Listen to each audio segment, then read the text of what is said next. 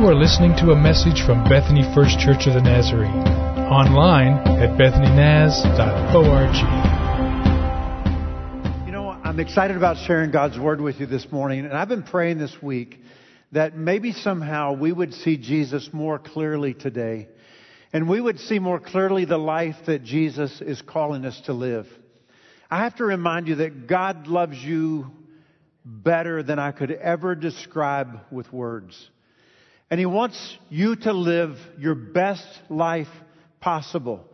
And as you follow Him, He gives you His Holy Spirit to walk with you to live that best life possible. So we find ourselves in the season of Lent. It's Palm Sunday. And as we move through Lent, we seek to prepare ourselves for Easter, only a week away. And our goal is to reflect on the life and the sacrifice of Jesus. We also find ourselves in a season where we are praying more earnestly, where we are fasting, where we are repenting, seeking to identify with Jesus, and wanting desperately to become more like Jesus in this season of our lives. Becoming like Jesus is big. To live the Jesus way is huge. It takes a lot of faith, audacious faith. Jesus says, Does anybody want to be great? I want to be great. And he says, Okay, become a servant. if somebody slaps you on the right cheek, why don't you turn the other cheek? The Jesus way. It takes a lot of faith. But it's the best possible life you can live. So, a few months ago, I was reading an article written by a guy who identifies himself as an atheist. And he says in the article, I'm not, uh, I'm not here to, uh, to tell you Christians what you should or should not believe. But he said, I will say this to you. If 90% of your lifestyle and your values are like mine, he said, then there's nothing especially inspiring about you to me. So as an atheist, I'm not here to tell you as Christians what you should or shouldn't believe, but I'm going to say this to you. If your lifestyle and your values are 90% like mine, then there is nothing especially inspiring about you to me. He said, in fact, instead of me wanting to become like you, it seems to me that you're trying to become more like me. And so when I read the article, I, I, reacted inwardly. I didn't like what he said. And so I had this honest conversation in my heart. And I said to myself, Am I really that different? In a really good way. So do others look at my life and say, What is it about Rick? I wish I could be more like him. And then I begin to think about the people that I stand up every Sunday and preach to. And do people look at your life and say, what, what is it that's so different about that person? I wish I could be more like them. I can't quite figure it out, but there's something about them that draws me to them. See, when I read about Jesus, one of the things that I love most about Jesus is that people who were not like Jesus, they really liked to hang around Jesus. They were drawn to him. So people who did not live like Jesus really liked hanging out with Jesus. In fact, it became so common that they gave him a nickname and they called him the friend of sinners. Because people who were not like Jesus were always trying to hang out with Jesus. So I've asked myself, so people who don't profess to be Christian, do they find themselves wanting to hang out with me? And do people who aren't Christian find themselves wanting to hang out with you because there's something so different about you? So, what, what was so different about Jesus? And so I think that Simon Peter sums it up really well in his first epistle in chapter 2. And, and here's what he says When they hurled insults at him, he did not retaliate. Jesus never said, Oh, I'm going to get even with you. Jesus never said, Now I've got a score to settle. Jesus never said, I'm going to hit them back. Jesus never said, I'm going to get my revenge one day. No, when they hurled insults at him, he did not retaliate. In fact, when he suffered, he made no threats. He never said, Do you have any idea who you're dealing with here? Do you know what I could do to you? Never did he make any threats like that. Instead, here's what he does. He entrusted. Now we're talking about faith, right? We're talking about audacious faith, brave, bold faith. He entrusted himself to him who judges justly. He just said, you know what? It's not for me to sort out. I'm just going to leave that up to God. God has a way of kind of sorting things like that out. I'll just put that in His hands.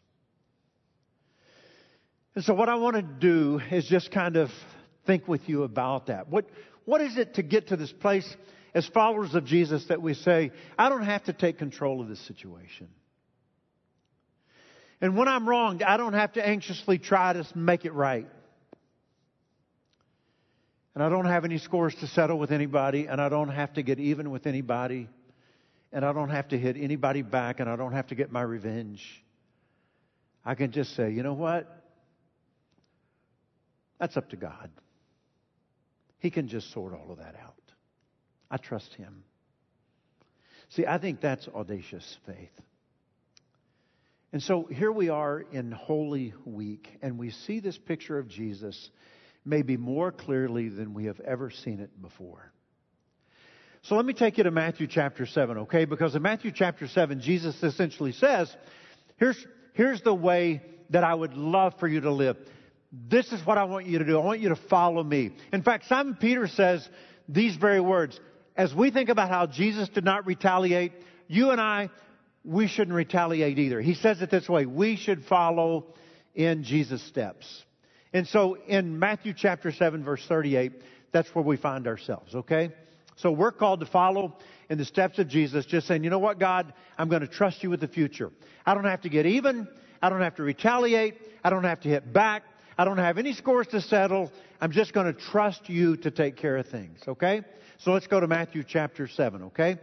I thought we might do it this way when we get to Matthew chapter 7. I thought we might kind of read if you are a east side Christian, all right, if you're on the east side of the church, if you're kind of from here over, when I point at you, I want you to read. And if you are a west side believer, all right, I want you to read when I point at you. You ready? Here's the only rule. You can't read past a comma or a period. You got that? Everybody with me? If you see a comma or a period after I point it, you got to stop. Okay? But you want to read with some energy because you have to be heard. You with me? We're all good. Everybody's up for this. Because I want to get the whole you've heard it said, but I say to you thing. And I think this will help us do it. There will be times when I will be the only person reading. When that happens, don't feel a need to join me. Here we go. You have heard that it was said, eye for eye, I would say it was average, maybe just a little below average, okay? So we'll start all over and you can kind of come with me on this one, all right? You have heard that it was said, eye for eye and tooth for tooth. But I tell you, do not resist an evil person. If anyone slaps you on the right cheek, turn to them the other cheek also. And if anyone wants to sue you and take your shirt, hand your coat over as well. If anyone forces you to go one mile, go with them two miles. Give to the one who asks you, and do not turn away from the one who wants to borrow from you. You've heard that it was said, Love your neighbor and hate your enemy. But I tell you, love your enemies and pray for those who persecute you. Is there anybody in the room who would say, You just described my life right there? That's the way that I live. That's me. See, I, I believe that that's who Jesus deeply desires us to be. My wife Annette and I, we were at a gathering a few years ago, and uh, at one point kind of wished we hadn't have been there. Everybody else there was family, and they were kind of hanging out in the living room and kitchen of their home, and there were lots of cousins, sons, daughters, all of that. It was kind of a big extended family. And things were going okay, and we were kind of eating some snacks along the way and stuff. And uh, finally, a little girl runs into the room and says to her mother, uh, in regard to one of her little cousins, she said, He hit me. And here's what the mother says to the little girl. Pretty angry. Well, did you hit him back? And, and the little girl says, No.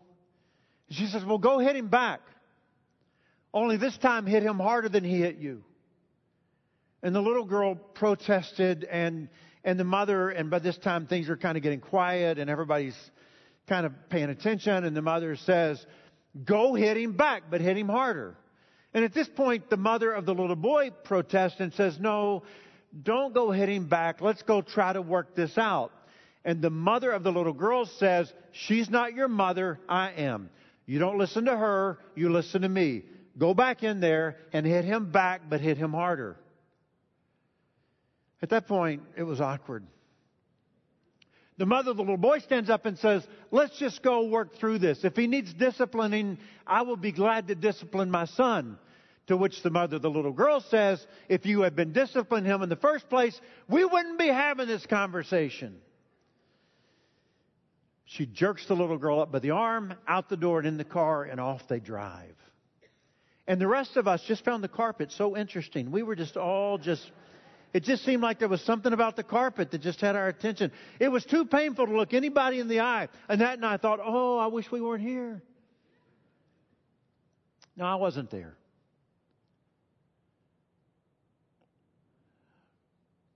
But based on what I read in history, when Jesus comes onto the scene, I think the nation of Israel really wanted to hit back. They had been overrun by other nations. And every time another nation came in and took over, they had a new set of rules and a new list of taxes that they would levy on the Israelites. And they were tired of being pushed around. And they were looking for some justice in this world. And when Jesus rides into town on Palm Sunday and the crowds begin to shout, Hosanna to the Son of David, Blessed is he who comes in the name of the Lord. Many of them really believed they had found a leader who was going to hit back. And justice was finally going to be served. Interestingly, it's never who Jesus said he was. And even in all of his teaching, Jesus said that's not the way it's going to be. So you've heard it said, Jesus says, eye for eye, tooth for tooth. That sounds kind of barbaric to us, doesn't it? So if you got in a fight with somebody and in the middle of the fight they lost the eye, we would say, okay, well, hold him still. We're going to gouge his eye out now. No, it is actually the law of retribution in kind. And it was intended to limit revenge. In other words, if we got in a fight and you took my eye out, you couldn't, I couldn't take your life in return. It, it was only what, you know, it was in kind. And Jesus says, I've got an idea. Jesus? And he says, What if there was no revenge at all? What if you didn't get even? What if you didn't settle the score? What if you didn't hit back? What if you didn't retaliate? In fact, he goes on. If somebody slaps you on the right cheek, slap them back. Jesus says, no. What, if you just turn the other cheek? Or if somebody sues you to take like your bare necessities of life, that's what you need for survival, your very shirt. What if you said, you know, if you're in that kind of need, you can have my coat too? Or if somebody forces you to go one mile, and the idea was, of course, that Roman soldiers could force you to carry something a mile. What if you got to the end of the mile and you said to the Roman soldier, Do you need me to go another mile? Because I could. And if somebody asks you for something, don't refuse them. And don't turn away from the person who wants to borrow from you. It's a radical way to live, don't you think? And it takes audacious faith. So, Nat and I my wife, we were downtown on Thursday afternoon.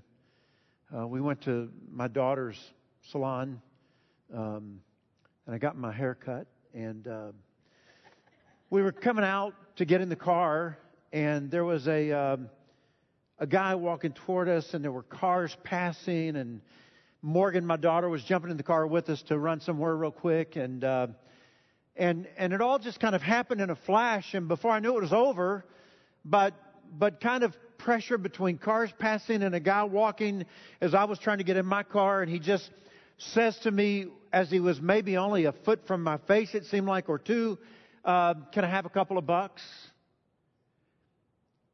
And in that moment, you're trying to evaluate and you're trying to assess and you're trying to respond and you're trying to think. And, and, and all I did was just kind of looked at him and said, sorry. And before I knew it, he had accepted that as if he had accepted that response a thousand times and was continuing to walk. And I was getting in my car with the cars passing. And when the doors all shut, I said to Annette and Morgan, I don't feel good about what just happened. And they said, What happened? And I said, That guy right? He just asked me for some money, and I just said, sorry. And Morgan says, well, if you don't feel good about it, maybe you should do something. Give him something. And so the three of us are all kind of fumbling with our wallets and trying to figure out what denominations of cash we have. And my default setting is always never give cash. I mean, that's just my default. Don't give cash. but kind of at a loss. Somebody shoved some money in front of me, and I wheeled my car around, and we kind of chased toward the guy. And I turned left because I knew he was walking down the sidewalk, and he would have to walk into me, and there weren't cars, so I just kind of stopped in the street. And I rolled down my window, and he saw me, and he came over to the car, and I held out a few dollars, and then I just said to him, he was so young. I said, Hey, is there anything I can do for you today? And he just kind of shuffled back and forth and he kind of moved like this and he said, I, I don't know, you, I'm thirsty. You got anything to drink in there? And I said, Got a bottle of water. bottle of water would be great. Hand him a bottle of water. And and then there were cars coming behind me, and just in a flash, he said, "Thanks, man," and it was all over, and I still didn't feel good. I don't know how well a panhandler in Oklahoma City in 2021 relates to the context of Jesus 2,000 years ago in the Middle Eastern part of the world. And I don't want you to get frustrated with me for giving a guy some cash. Maybe you can move beyond that if you struggle with that because it wasn't the cash that I was concerned about. It was the question. I felt like I wanted to say to the guys, there's something we can do for you. I don't, I don't like what I'm seeing. I don't like you being in this position. Can, can maybe we help you in some way? Because I think that's where Jesus is headed in this whole passage. Was the guy just trying to take advantage of me? Maybe. I don't know. But I think what Jesus is trying to say here is no matter the motive of the other person or no matter the intention of the other person, even if the other person is trying to hurt you or take advantage of you, your response doesn't change. As followers of Jesus, we are always love and kindness and generosity. No matter what the other person does. And that's when the watching world says, wow, would you look at that?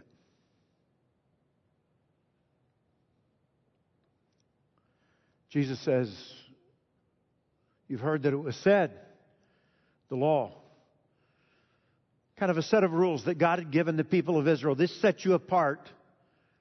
This is when the world looks at you and says, Wow, would you look at that?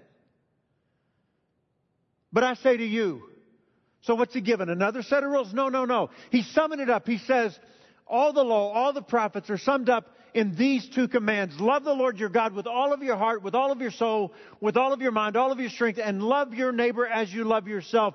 So in every situation that you find yourself in, you've only got one question to ask. What does it mean to love in this moment? And I think when somebody says, hey man, you got a couple of bucks? I think you've only got one question to ask. What does it mean to love this man in this moment? That's it. That's all. And that's what we saw happen in the early church, and it's what we saw happen in the next few hundred years, and it's what I still see happen in many of your lives today. So, I want to dig a little deeper here, okay? I, um, I, I, I have lived, you know, my life pretty much in a hurry. I'm not proud of that. Um, the, the easiest excuse for that is to say that's the way I'm wired, you know. But, but truly, I have kind of run most of my life. If, uh, if I get out the doors to leave in the afternoon when I leave work, uh, my car is across the street in the parking lot. I'm pretty much usually going to run to my car. I don't know why. I just do. Uh, if there's a flight of stairs in front of me, I'm going to go up those stairs, but I'm going to run up those stairs. That's just the way that I, I live my life. I don't know why. Uh, I just tend to run. Many days, my lunch just stays right here for several hours. You know, after I eat, I eat fast. I eat so fast. When I eat with people, they go, "Wow, you eat fast." I'm like, "Yeah, no, I eat fast." If you ask my wife, like, what words would you use to describe Rick? She would not use patient as one of those words. Because all of our married life, she has followed me into stores and restaurants. I get out of the car and I'm just gone, you know? And where's Net? Oh, she's coming in. Yeah. So I just have to consciously say, slow down. Now you're laughing because one of you and your marriage is the same way, right? That's, that's what's going on here. Yeah.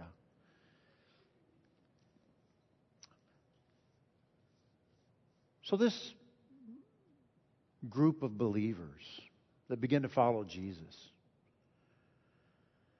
that God used to change the world. Do you know what they first wrote about?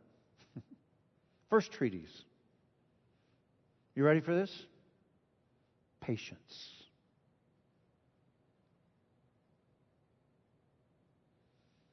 And by patience, they meant just relax, you don't have to try to control this situation. When you're wronged, you don't have to anxiously try to, you know, get involved to correct it. You don't have to live life in a hurry. And you would never use force to achieve an end. And you don't have to get even and you don't have to settle the score and you never have to hit back. And you don't have to get revenge. See, here's the truth. When we trust God, we can live patiently. You know what, God? I'm just gonna I'm just gonna leave that up to you. You you can sort all of that out. I don't have to get this all sorted out. I'm gonna leave that to you. And so the early church fathers wrote about it often. Let me give you just four examples. Can I do that real quick? Okay. Wrote about patience. Justin in 150 AD said, You know what patience does? It actually attracts people. When the watching world sees the church live this way, they are attracted to that. And they shake their heads and scratch their heads and say, Would you look at that? When Tertullian wrote in 204 AD, he said this is God's means of drawing people to himself. When the watching world sees the church live with this attitude, God uses it as a means to draw people to himself. Origen in the 230s AD said, it's the core of the church's witness. In fact, here's what he says. He says, I believe the world is like a theater of spectators. The whole world is a theater of spectators, and they're watching to see how the church responds to persecution. Wow. Origen said, I believe the whole world is a theater of spectators, and they're all just watching to see how the church responds to persecution. Cyprian in 256 wrote, We don't speak great things. Now he's talking about patience. We live them. We don't just talk about non retaliation, we live it out. And so I want you to just go on this little journey with me for two minutes here, okay? You, you've got to think with me. In the first 300 years that the church was in existence, it grew by millions. And not only did it grow in number, but it grew geographically. All the while under great persecution. When you became a candidate for baptism, in the mind of many people, you became a candidate for persecution and death. It was so bad that in 68 AD, after the persecution of Nero that he led, listen to this, the church closed its doors to outsiders. How's that for church growth strategy? What if we had security at all of our doors and they're standing there saying, You a Christian? Yep. Can I see a certificate of baptism or something? Is there a pastor we can call to verify this? Can't let you in if you're not a Christian. And in that season, the church grew by leaps and bounds. and you say, How? And why? You know what the church father said? Patience and trust in God. The world watched the church say, We don't have to get even. We have no score to settle. We're not going to hit back. We're not looking for revenge. And the world said, Wow. What is it about those people? And so I think it's a great question to stop and ponder for a few minutes this morning to say, when the world sees me, people who aren't yet followers of Jesus, do they look at my life and say, what is it about Rick? When people aren't yet believers look at your life, do they look at you and say, wow, what is it about you? I'm so drawn to you. I want to be more like you guys.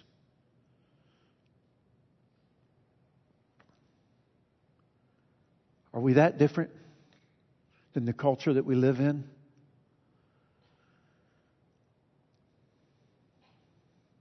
So, can we just kind of be done here and let me just talk about you for a few minutes, okay? Just I'll wrap it up here in just a couple of minutes. Let's talk about you.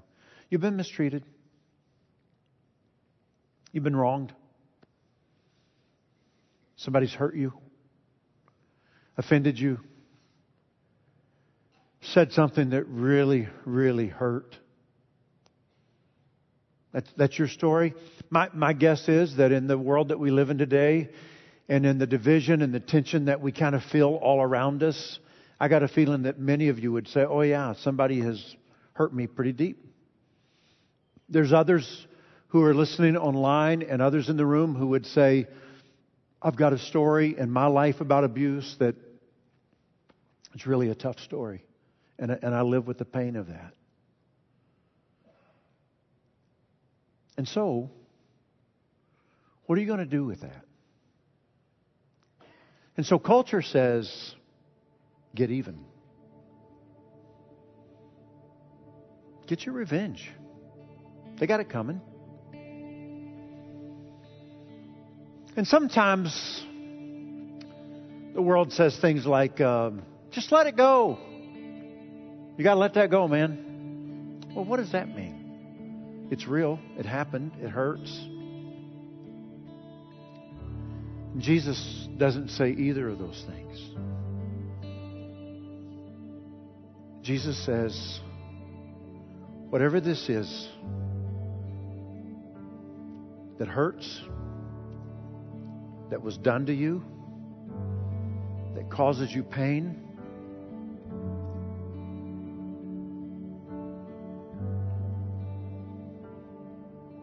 Just trust God to sort it out. Not saying it didn't happen, not saying it doesn't still hurt, not saying it's not real. It is.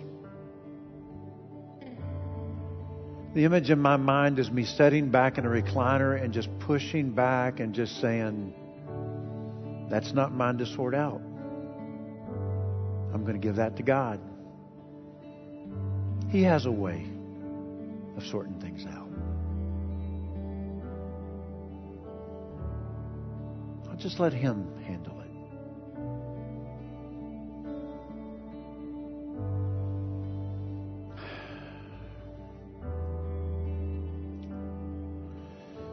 I want you to stand with me, if you will. And um, I think sometimes just kind of handing it to God is like putting it on an altar. So we have altars here, and uh, it may be that you would love to come and just kind of kneel at an altar and say, God, I'm just to I'm just going to quit worrying about what to do with this, and I'm just going to say, I'm going to let you sort it out. I'm just going to trust you with brave, bold, audacious faith. You take care of it. I'm not going to try to. I'm going to let you take care of it. And so give us the grace, I pray, Father, in Jesus' name, to say, God, I'm going to let you sort it out, and I trust you. In Jesus' name. You have been listening to a message from Bethany First Church of the Nazarene. Visit us online at bethanynaz.org.